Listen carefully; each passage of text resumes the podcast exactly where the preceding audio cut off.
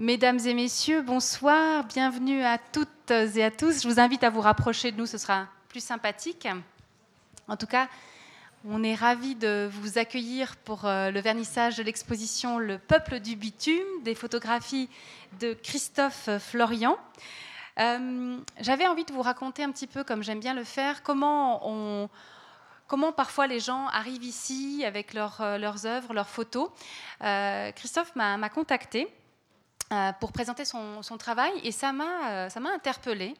Euh, je ne sais pas si vous avez pris le temps déjà de regarder, si vous, connaissez son travail, mais tout d'un coup j'étais larguée. Je ne savais plus si on était en photo, en peinture, en gravure. je comprenais plus très bien est-ce que j'étais contre la photographie d'une écorce d'arbre, on était dans quelque chose d'organique. Et non seulement je trouvais intéressant d'avoir été perdue comme ça, tout d'un coup de ne plus savoir où j'étais en regardant euh, ces photographies, mais surtout en, sortant d'ici, euh, après notre rendez-vous, en allant à la gare, euh, tout d'un coup j'ai vu ces, marques de ce passage piéton et, je me suis surprise à regarder, comme je n'avais jamais regardé ça. Et pour moi, c'est un des rôles ou une des, chances que nous offrent les artistes, c'est tout d'un coup de nous faire voir un environnement qu'on considère tout à fait banal, utilitaire, quotidien. Et tout d'un coup, il y, a, un sursaut de poésie, et c'est grâce à ce regard différent des artistes que cela peut se, passer. J'aimerais vous donner quelques points de repère aussi sur le parcours de Christophe Lorient, qui est, j'aime dire qu'il est tout sauf linéaire puisque Christophe Florian, alors oui, a étudié la photographie à Paris où il a vécu plus de dix ans, mais il a également suivi une formation théâtrale et bijoutier joaillier à l'origine, il a longtemps travaillé dans le design horloger. Et parallèlement à ses travaux photographiques professionnels, il développe depuis quelques années différents projets artistiques où se révèle entre autres son goût pour l'esthétique graphique et les mondes urbains. Christophe aime tout faire à la perfection. et ça l'honore et ça nous fait plaisir. Et il avait envie de vivre pleinement cet événement et il s'est dit mais j'aimerais bien, euh, comme voilà, il n'est pas toujours, euh, c'est pas forcément on n'est pas toujours quand on fait des travaux comme ça les meilleurs pour en parler. Il avait envie de donner à lire son travail à un écrivain cet écrivain, c'est Thomas Sando, euh, qui s'est volontiers prêté au jeu. Vous connaissez évidemment tous l'écrivain Thomas Sando, qui publie chez Grasset, qui est un, écrivain de la Chaux-de-Fonds, mais avec une aura euh, euh, qui dépasse de loin nos frontières. Alors malheureusement, il ne pouvait pas être là ce soir pour lire son texte, et peut-être vous l'avez vous découvert dans, le document qui accompagne l'exposition ou dans le programme du Club 44 ce très beau texte qui, révèle vraiment la, force poétique du travail de, Christophe Florian. Et c'est Laure Chapuis, professeur de latin, également auteur et ayant quelques liens affectifs avec Thomas Sando, qui a, repris le relais et je le remercie. Et je vous invite tous à, écouter la lecture de ce texte magnifique. Laure. Ah, merci beaucoup euh, de m'accueillir. Ça me fait très plaisir d'être ici, mais ce n'est pas pour ça qu'on m'a donné le micro. Donc, je vais vous donner lecture du texte de Thomas. Des lichens, des champs de colza, des fronts de mer, des orages, des pots, des roches. Il y a de l'organique dans le minéral, de la bruine dans le vide de l'infini dans l'imprécis. Tout est vrai, tout est faux. Tant pis, tant mieux, car puisque les apparences sont trompeuses, autant jouer avec elles, s'ouvrir à l'imaginaire, comme l'enfant se laisse emporter par le théâtre des nuages. Il plie les genoux, retient son souffle, cadre les traces au sol, fatigué par les saisons précis, rigoureux. Son 50 mm tenu d'une main ferme, il isole une marque, une texture, un métissage. Bien sûr, notre regard donne aux éléments des teintes et des saveurs. Si l'art est partout, la beauté est sous nos yeux. Il suffit de se porter au-delà de l'érosion, de la rouille et de la ruine, apparaissent alors des esthétiques inédites et fragiles, des aurores australes et des animaux chimériques, des scènes quotidiennes ou des paysages insolites. Ainsi, l'obsolescence peut-elle nourrir le renouveau, la chute, préparer la renaissance? Les balises auxquelles on ne prêtait plus attention se font témoins bavards. À celui qui se rend disponible, elles racontent dans leur contraste, à la fois leur propre histoire et mille autres récits. Un dialogue chamarré débute.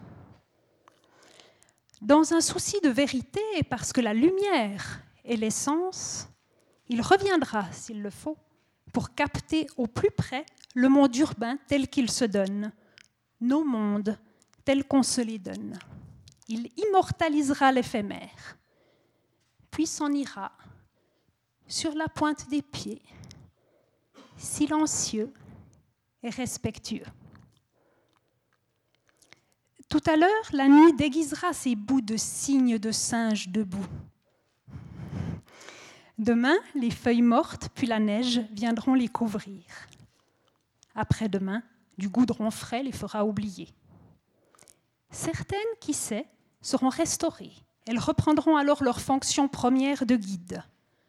Ces signes, ces symboles, ces écritures organiseront à nouveau nos vies, nous rappelleront où aller, où nous arrêter, quelle voie emprunter. En attendant, Christophe Florian les préserve de l'effacement.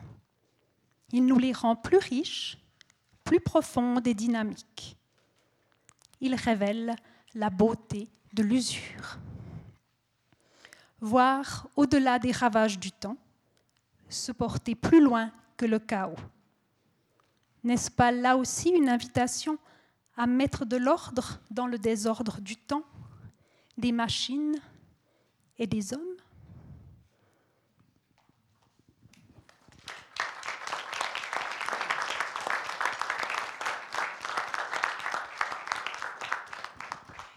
Merci beaucoup alors Chapuis, c'est vrai ce que disait Thomas, tu lis très bien. Merci, on a été transportés dans, cet univers, on a pu mettre aussi des mots parce que pour ceux qui ne l'ont pas encore compris, donc il faut bien imaginer que Christophe Florian se, met au-dessus de ses marques au sol pour faire ses photos. Alors, ok, le, le principe, le procédé, la démarche n'est pas nouvelle, mais qu'est-ce qui t'a pris, Christophe? De t'intéresser à, ce qui en fait est en, déliquescence, ce qui est à la fois utilitaire. A priori, c'est pas un sujet poétique. A priori pas. En fait, ce qui m'a vraiment interpellé, je dirais, dès le début de ce travail, c'est euh, premièrement l'aspect graphique et esthétique euh, qui ressortait dans ces images. Ça m'a vraiment interpellé de voir qu'il y a autant de motifs euh, et toutes ces, la subtilité aussi de toutes ces couleurs en fait qui sont propres à ces traces. Donc le début de mon travail euh, dans la première série l'année dernière, c'était vraiment ça, c'était l'aspect géométrique, l'esthétique graphique. Et puis pour la deuxième série, donc celle qui est exposée ce soir, je voulais plus me focaliser sur le, la texture, sur le, travail de, la matière, euh, et puis ben, justement sur cette dimension un peu poétique, picturale, euh, qui ressort en fait dans ces, dans ces images. Je voulais savoir d'où venait euh, le, titre Le peuple du bitume, parce que c'est vrai qu'on voit quand on s'approche que tout d'un coup ça grouille, on a l'impression qu'il y a des personnages fantastiques, fantaisistes qui apparaissent, mais d'où est venu ce, titre?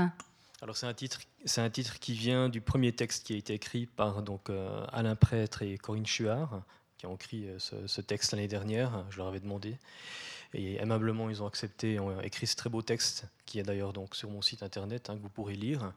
Et donc, en fait, ben, c'est euh, la dernière phrase de ce texte.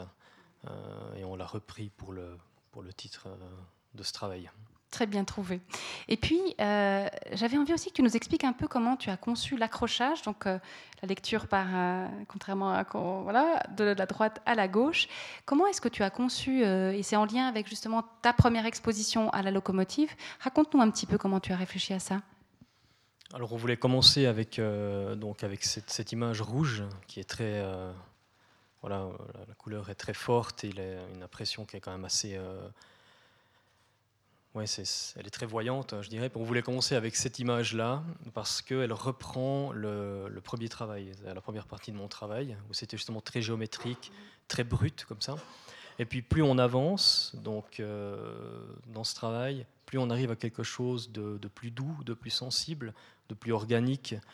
Euh, j'ai envie de dire poétique, parce qu'il y a vraiment cette dimension qui ressort. Et je me suis focalisé aussi sur la, sur la superposition de ces couches euh, de couleurs qu'on peut voir successives et ce mélange donc de matière. Et c'est ça vraiment qui m'a intéressé, quoi. donc dans ce travail-là. Donc plus on, avance, plus on arrive vers quelque chose de plus subtil, de plus sensible, d'émotionnel.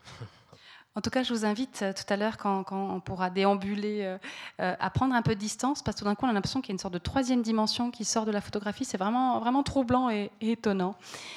Moi, j'aimerais aussi, Christophe, que tu me dises un petit peu ce que ce travail, ta, femme, ça, te raconte du monde urbain, de quoi tu as pris conscience en fait à travers ce travail?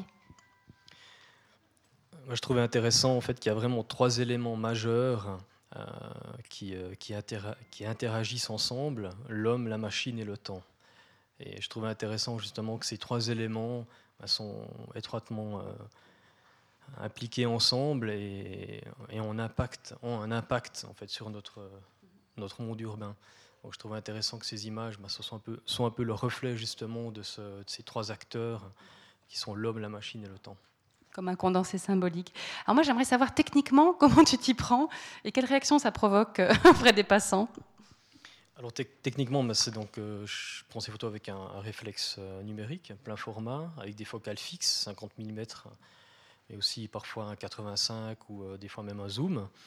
Et donc je me mets plus ou moins à 30 cm de la trace, accroupi, c'est une vue frontale.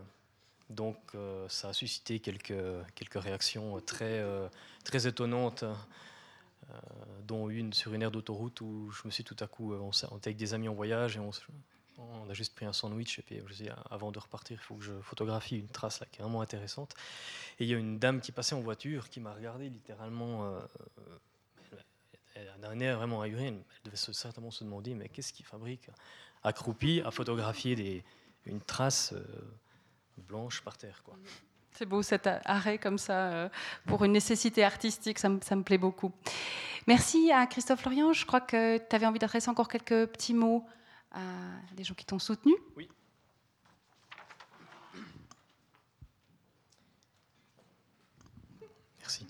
Alors, je voulais adresser quelques remerciements, effectivement, au Club 44 déjà, euh, à Joël, le régisseur, qui a fait un formidable travail euh, d'accrochage, qui est à la régie, je pense, certainement.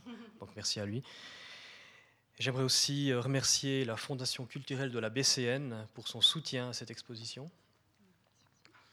Et puis, j'aimerais aussi remercier trois personnes. Je ne sais pas si elles sont les trois présentes ce soir, mais en tout cas, j'aimerais les remercier. C'est Laurent de Bernardini, Mathieu Gafsou et Denis Rouèche. Merci pour leur aide et pour leur soutien.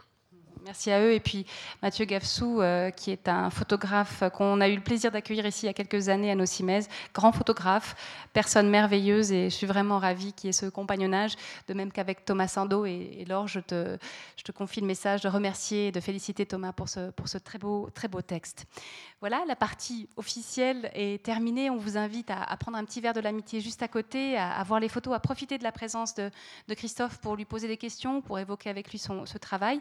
Et puis, je vous donne rendez-vous à 20h15 pour la brillante, excellente conférence qui s'annonce d'Octave de Barry, euh, avec un titre magnifique que j'ai un plaisir fou à répéter, euh, L'avenir des restes dans l'art contemporain une brillante analyse de ce qu'on fait des restes, qu'est-ce qui fait que certains finissent dans les musées et d'autres à la poubelle. Une très belle collaboration aussi avec le quartier général ici à la Chaux-de-Fonds. Donc voilà, un petit verre et puis restez avec nous pour la conférence à 20h15 et merci déjà de votre participation. À tout à l'heure, merci.